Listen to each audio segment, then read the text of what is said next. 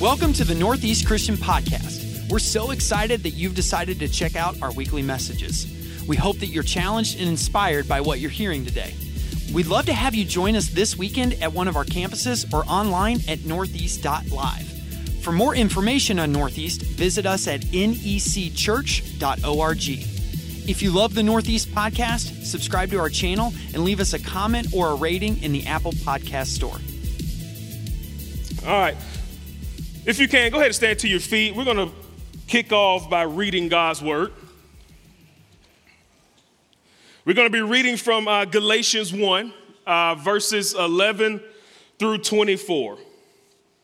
For my people who have the paper Bible, I'll give you a chance to get there. It's in between Second Corinthians and Ephesians. All right, they get stuck together.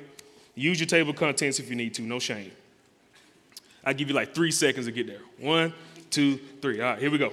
So here's what it says it says, For I want you to know, brothers and sisters, that the gospel preached by me is not of human origin. For I did not receive it from a human source, and I was not taught it, but it came by a revelation of Jesus Christ. For you have heard about my former way of life in Judaism. I intensely persecuted God's church and tried to destroy it. I advanced in Judaism beyond many contemporaries among my people because I was extremely zealous for the traditions of my ancestors. But when God, who from my mother's womb set me apart and called me by his grace, was pleased to reveal his son in me so that I could preach him among the Gentiles, I did not immediately consult with anyone. I did not go up to Jerusalem to those who had become apostles before me. Instead, I went to Arabia and came back to Damascus. Then, after three years, I did go up to Jerusalem to get to know Cephas or Peter. And I stayed with him 15 days, but I didn't see any of the other apostles except James, the Lord's brother. I declare in the sight of God, I am not lying in what I write to you. Afterward, I went to the regions of Syria and Cilicia. I remained personally unknown to the, to the uh, Judean churches that are in Christ. They simply kept hearing, He who formerly persecuted us, now preaches the faith he once tried to destroy. And they glorify God because of me. You may be seated and bless the reading of God's word this morning. So, as you already heard, we are continuing in our Galatians series, Journey into Captivity. In this series, uh, our aim is to study the letter to the Galatians closely.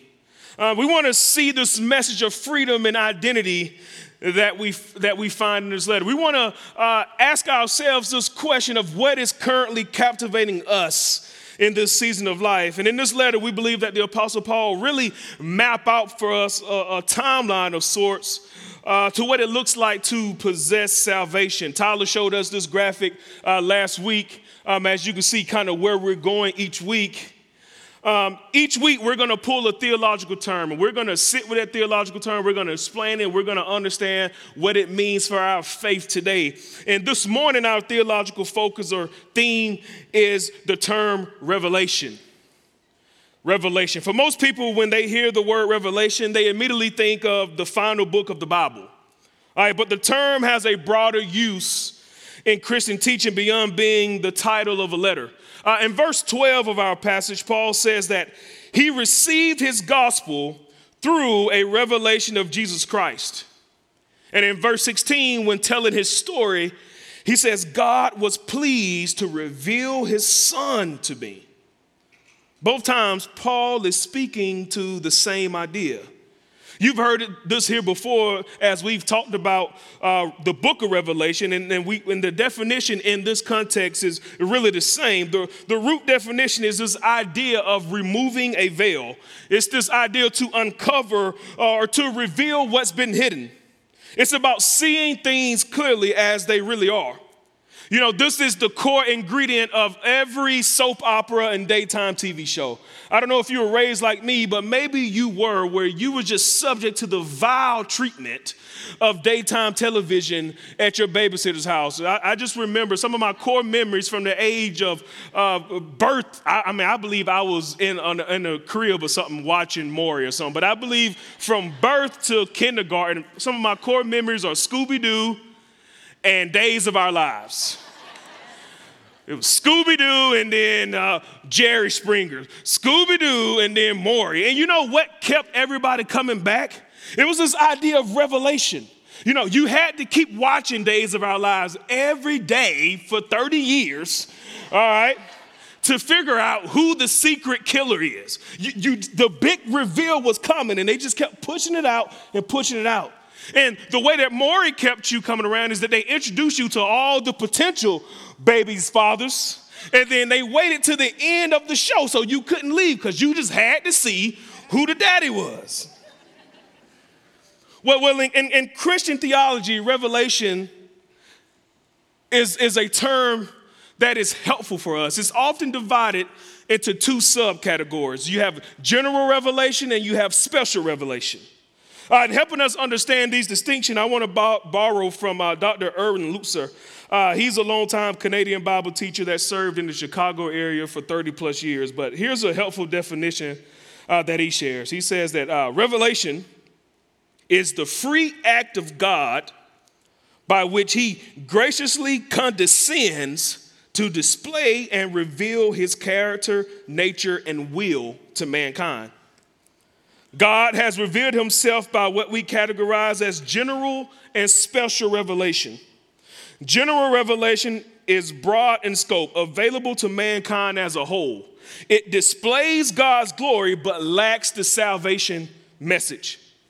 When you hear that, think of passages like Psalm 19:1 that says, The heavens declare the glory of God, and, and the skies proclaim the works of his hand. I, I had this captivating moment myself uh, for the first time when I was in Colorado in February, and I went up uh, the Rocky Mountains, and they were snow capped, and it was the purest white I've ever seen in my life. And there was just this magnificent beauty that as I rode up that mountain, I was struck with this awe and this amazement of God. Like it, it, was the most beautiful sight that I've ever seen. It deep inside my soul, like there was just this affirmation that there is a creator out there. There is a God of intentionality and that it can't be denied. My, my, my inner being would not allow me to deny this truth. He goes on to say a special revelation is the appearance or manifestation of specific communication especially involving God's redemptive will. The most compelling example is the coming of Jesus Christ to earth to reveal the Father and to provide our redemption. When I read that, my mind goes to John 1:14 that says, "The word became flesh and made his dwelling among us. We have seen his glory, the glory of the one and only Son, who came from the Father, full of grace and truth." Now, the cool thing about Revelation is that it's available to us every day. God, in His grace, has provided us all we need on this side of heaven to experience His truth and, and to hear from Him. The problem is that oftentimes we find ourselves looking for a burning bush or a talking donkey that we miss the burning of the Holy Spirit in and around us and take for granted the scriptures that are God breathed and, and filled with the living and active truth of God that speaks to us every time that we should dare to read it. Truth is, I think in our brokenness, we aren't satisfied with the ways in which God has chosen to reveal himself. So we run to other means and find ourselves searching in the wrong places for a word from God. Oftentimes, this searching has less to do with knowing God more clearly and a lot more to do with knowing my situation more clearly. And the truth about God is, God will not be used. If we seek revelation for ourselves, God will not reveal himself. We must seek God for God himself. And there we will find truth, and there we will find revelation. Maybe you've seen this searching taking place in the world. It can look like the strong reemergence of things like witchcraft and dark arts in our society, where people are summoning demonic forces to try and find answers for their problems. I just want to tell you if, if you think uh, if you think that stuff is not real, just go get in your word. Harry Potter has desensitized us to the truth that the enemy is working in this world and that witchcraft is not some made up myth and demonic forces are, are just imaginary things. They're active and working in this world to deceive people to their own destruction. It can look like the growing comfortability with pagan spirituality in our society, where people appeal to, to any religious deity or spiritual practice they deem helpful to solve their problems, no matter how congruent they are. It can look like once faithful believers beginning to embrace things like New Age theology that tells us that we are little gods. So we just speak things into existence because that's going to solve our problem. And we can manifest what must happen in our lives. That's not biblical, that's not true. It convinces us that somehow the universe has power, that the universe has a will that impacts our lives, ignoring the God of intentionality that calls us daily to his purposes. That searching can look like faithful believers falling prey to new winds and doctrines like the Galatian church did when it approaches you at Kroger. When their missionaries show up on your front porch, these false doctrines that stake a claim to godliness by associating with Jesus, but at the same time denies the power of his gospel. All because somewhere in our hearts, we've either forgotten the truth of our own testimonies or deemed the truth that we have in God's word insufficient for our day and our time. Church, uh, where we look for God matters. Where we seek out truth, it matters. Where we search out a word from the Lord matters, and the gift of God to the New Testament world is that, along with the general revelation that can captivate your heart and captivate your mind, we have the testimony of Scripture that makes much of the God man Jesus. We have the initiating work of the Holy Spirit that convicts and consoles and counsels. And for those who have been saved, we have our own testimonies of life change that is sufficient to provide all the revelation we need for a saving and persevering faith. Revelation in the Word from God is always there, but where are we looking? And why? are we looking? Now, from our earlier definition, we learned that revelation is God's work to remove, uncover, or make clear truth about himself or his will. In reading that, we can see that revelation has a goal and that it solves a problem. Uh, the problem it solves is spiritual blindness, or what the Bible sometimes refers to as a veil. Now, when you hear this term veil, what probably comes to mind is a bride wearing a veil that covers her face as she walks down the aisle. Uh, in one sense, as she wears it, it, it, it, it slightly obscures her view. She can't quite see as clear as she would normally uh, be able to see without the veil covering her face. And at the same time, it, it hides or conceals her from the groom until the big reveal or that moment of revelation when the veil is pulled back. Spiritually, veils work the same way. They, in one sense, obscure our view of truth, while at the same time cover and conceal what's true about us when we encounter the truth of a living God. For example, a political veil will allow us to see clearly the things of God that match up with my desires while at the same time concealing us from the gospel that compels us sacrificially towards the vulnerable and our neighbors. A cultural veil will allow us to acknowledge the beauty of God's heart for humanity while at the same time concealing us from the gospel that compels us to renounce what this world celebrates. A veil of greed will allow us to see the biblical principles of money growth in the Bible while concealing us from receiving the gospel that compels us towards extravagant giving. A veil of pain will allow us to see the character of God that, that brings justice, that brings wrath, yet at the same time conceal us from receiving the gospel that confronts the unforgiving heart.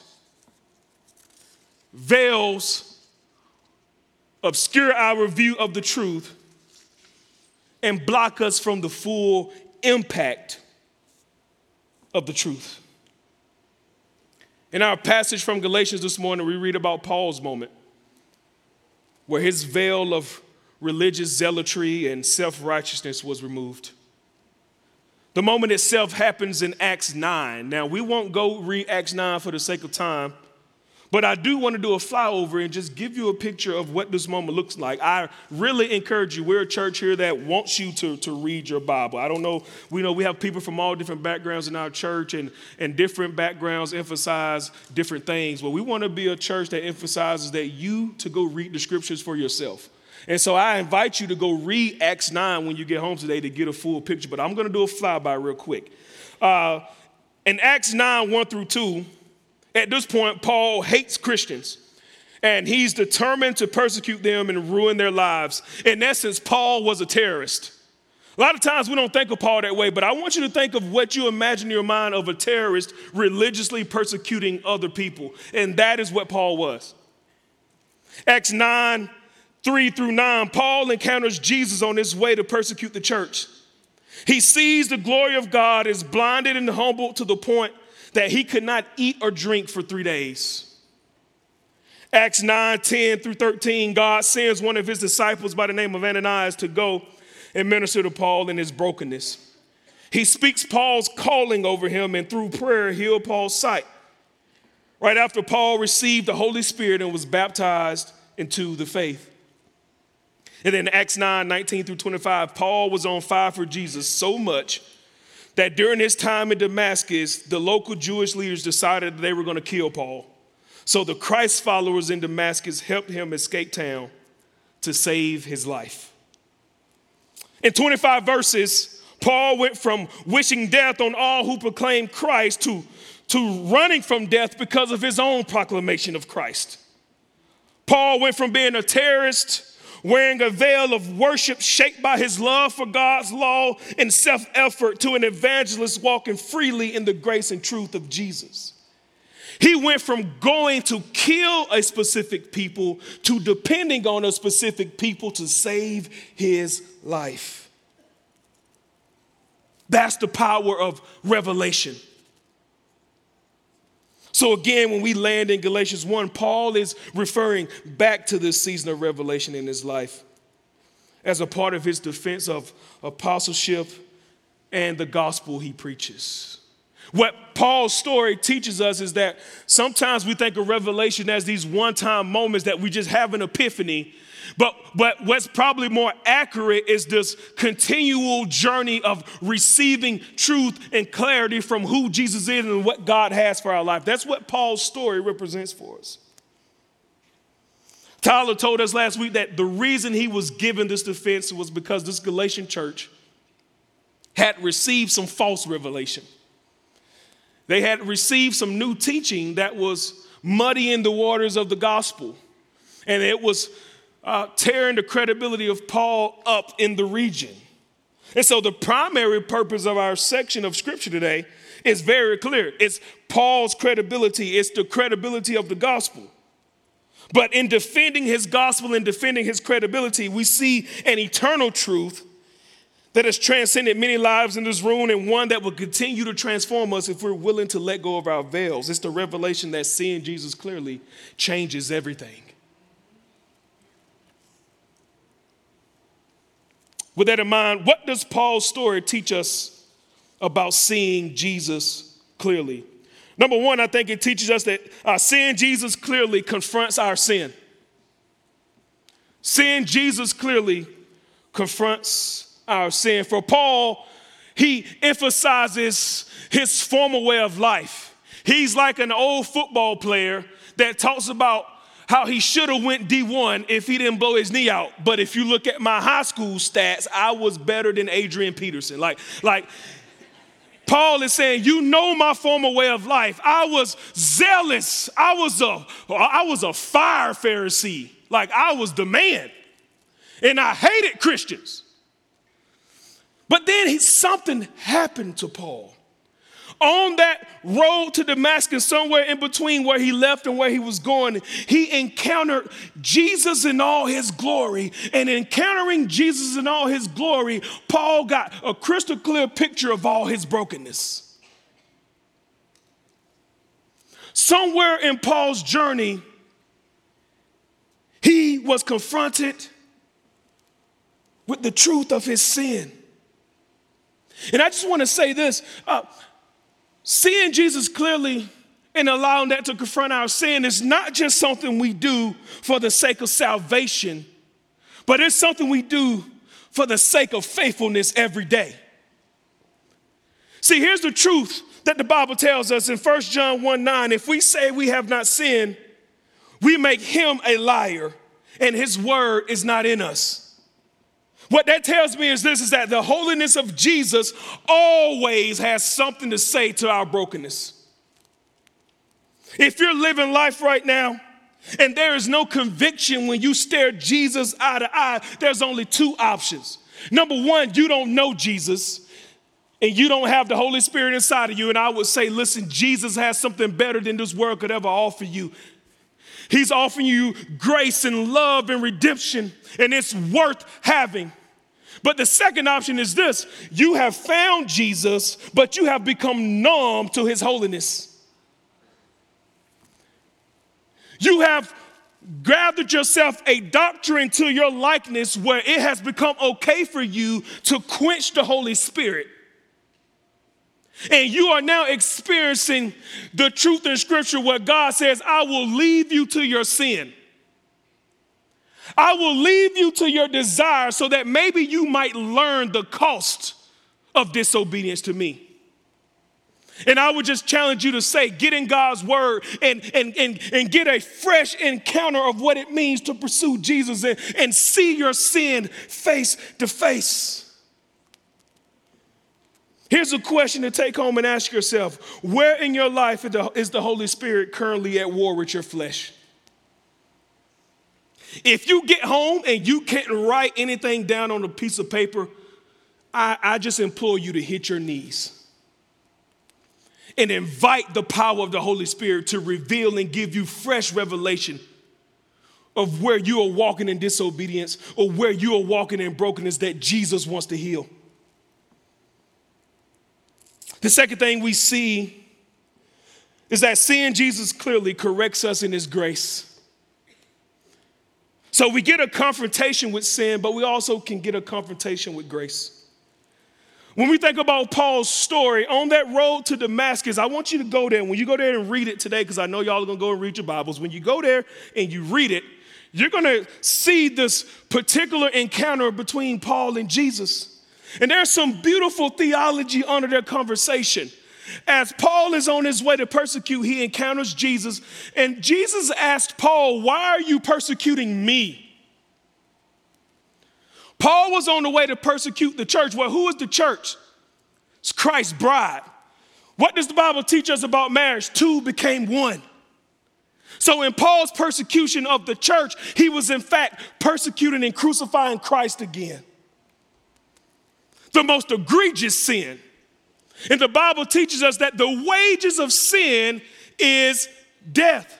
And so at that moment that Paul set out to go persecute Christ, he deserved death.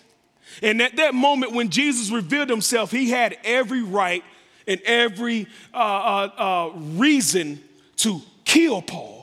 But what you see is that Jesus did not kill Paul, he blinded Paul, he humbled Paul. He put Paul in that paradox of grace, of opportunity versus justice. And that's the truth of the gospel. The gospel preached is the wrestling match of opportunity versus justice. The gospel says justice is coming, but in the meantime, I want to give you opportunity. 2 Peter 3 9 says this says, The Lord is not slow in keeping his promise, as some understand slowness. Instead, he is patient with you, not wanting anyone to perish, but everyone to come to repentance. And so, what we find in Paul's story are two truths that probably represent everybody in this room. That two truths is this for some of us in this room, you need to experience the grace of rest. There's some of you who are the faithful that you are chasing after Jesus, but that war of the flesh and the spirit is happening, and you just find yourself failing more than you're succeeding, but you are earnestly pursuing God. And in that failing, what is happening is the father of lies, the enemy, has shown up and he is speaking condemnation over your life. And what he's not speaking of your life is the truth that there is now no condemnation for those who are in Christ Jesus. What he's not speaking of your life is his invitation in the word that says, approach his throne of grace with confidence so that you might receive mercy and grace in the time of need. The enemy wants to condemn you into more self effort when the gospel calls you uh, to, to just simply rest in the hands of Jesus and allow him to take the wheel. So, for some of you who are earnestly pursuing God in this room, I just want you to hear this revelation. You are loved the same in your sin when you fail as you are in your righteousness when you do it the right way. You have the full measure of God's love. And so you need to just receive the grace of rest in this moment because in that rest, you will receive this revelation that the Spirit is walking with you and leading and guiding you along the way.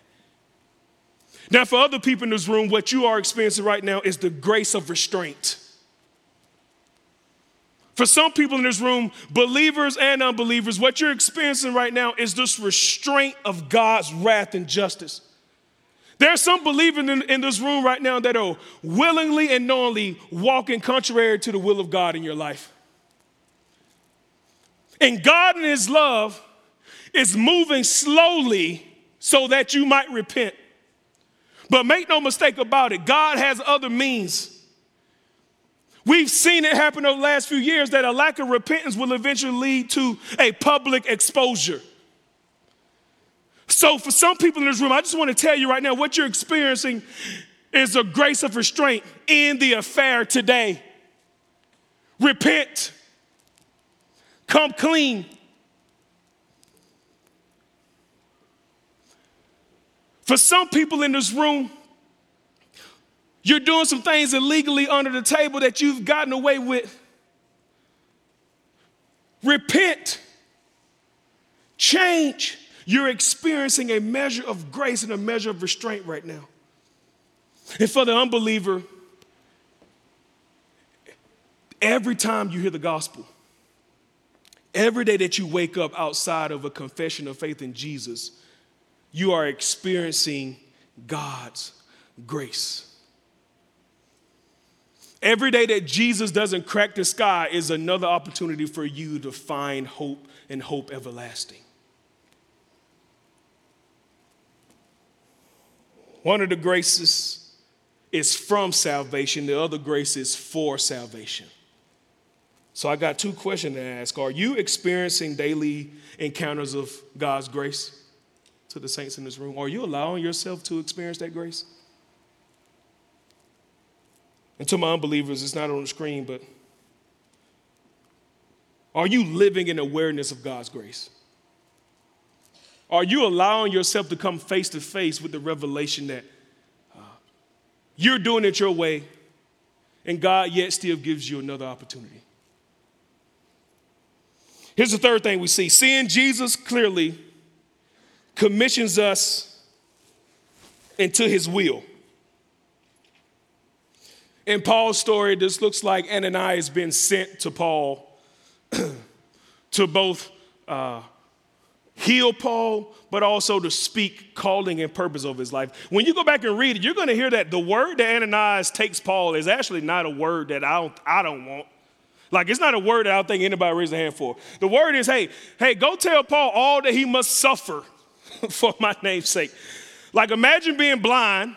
You just had this radical encounter with Jesus. You've had your life figured out your whole life. You're just going to move up and be one of the top Pharisees. All of a sudden, you're blind. You don't know what's going on. Your whole theology is being wrecked. And here comes this dude.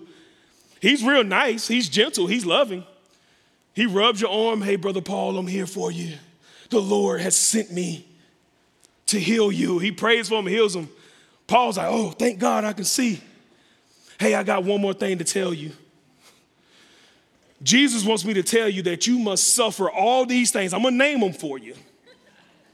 Let me tell you all that you must suffer. You must be lashed more times than Jesus. You, you must be shipwrecked. You must be arrested. I just got to tell you all these things. But it's going to be good. That's your calling. and what that teaches me is this about walking in God's will. There is no purpose without pruning. There is no purpose without pruning. Matthew 16, 24 says, If anyone would come after me, let him deny himself and take up his cross and follow me. When you're called into salvation, you're called into being a disciple. And along that journey, there are going to come things that we're called to step into that are going to just be uncomfortable. But a lot of times, on the other side of uncomfortable are the promises that God has for us. And so, I got a question. Where in your life are you denying yourself and following after Jesus? Is your life shaped to your likeness or to his? Number four, seeing Jesus clearly produces in us a public witness. At the end of our passage, Paul says, Listen, I didn't go and hang out with the Judean church. They didn't know me.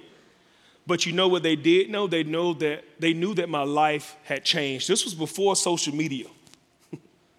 But somehow word had got out that Paul the persecutor was now Paul the evangelist, Paul the apostle. Ephesians 2:10 says, "For we are God's handiwork, created in Christ to do good works, which God prepared in advance for us to do." If you are walking after Jesus, then you have a call and a responsibility to produce a public witness. Jesus doesn't need incognito disciples. So I got a question. Does your life testify more to the work of your hands or to the work of Jesus in your life? What do people know about you? Do people know that you know how to build a deck? Or do they know that you know how to build a kingdom? Do they know that you love Stanley's because it has a good handle on it? Or do they know that Jesus has gotten a handle on your life and it has changed you forever? What is the testimony of your life? And listen, I don't want you to hear this in condemnation, but I do want you to hear it in conviction. I do want you to hear it as a challenge to say, here at Northeast Christian Church, nobody are sideline players. We call membership here stakeholders because we believe all of us are responsible for the gospel permeating our city and this world. The priesthood of all the saints, even the ones that show up 30 minutes late, you have a calling too.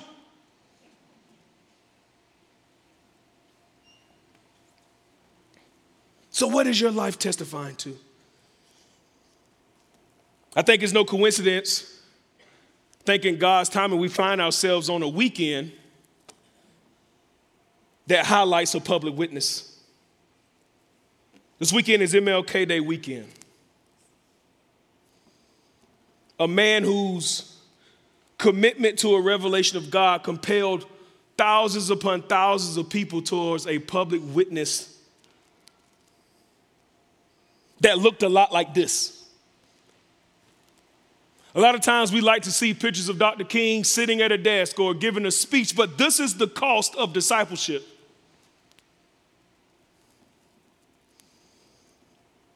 In his book, Stride Towards Freedom, he had these words to say when speaking to the heart of the civil rights movement from a Christian perspective. He said, We believe firmly in the revelation of God in Jesus Christ. I can see no conflict between our devotion to Jesus Christ and our present action. In fact, I can see a necessary relationship. If one is truly devoted to the religion of Jesus, he will seek to rid the earth of social evils. The gospel is social as well as personal. One of the lasting legacies of his life and the thousands of people who joined him in changing our society was a revelation that God's vision for humanity is more beautiful than what this world gives us. Lives like his, lives like Paul's, heck, even lives like the people who caught a vision to start this church.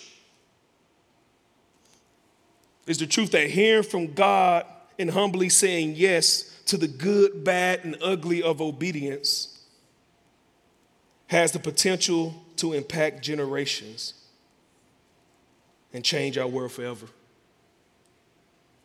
So, as I close, I want to ask where might God be revealing himself to you that you might be missing? Where is God showing himself to you plain that he's asking you to respond? Can I bet my life on something? And I probably shouldn't do this. I'm sure somewhere in the Old Testament it says don't bet your life on something.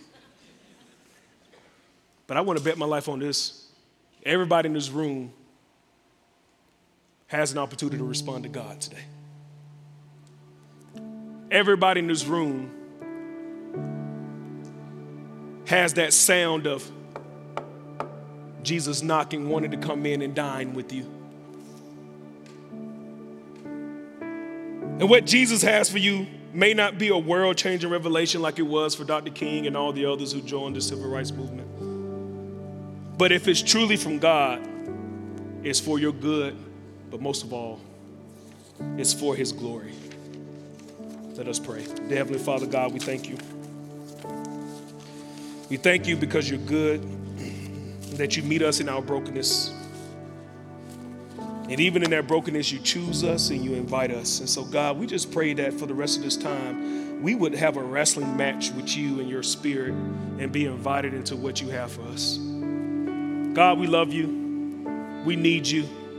Meet us in this place. In the mighty name of Jesus, amen.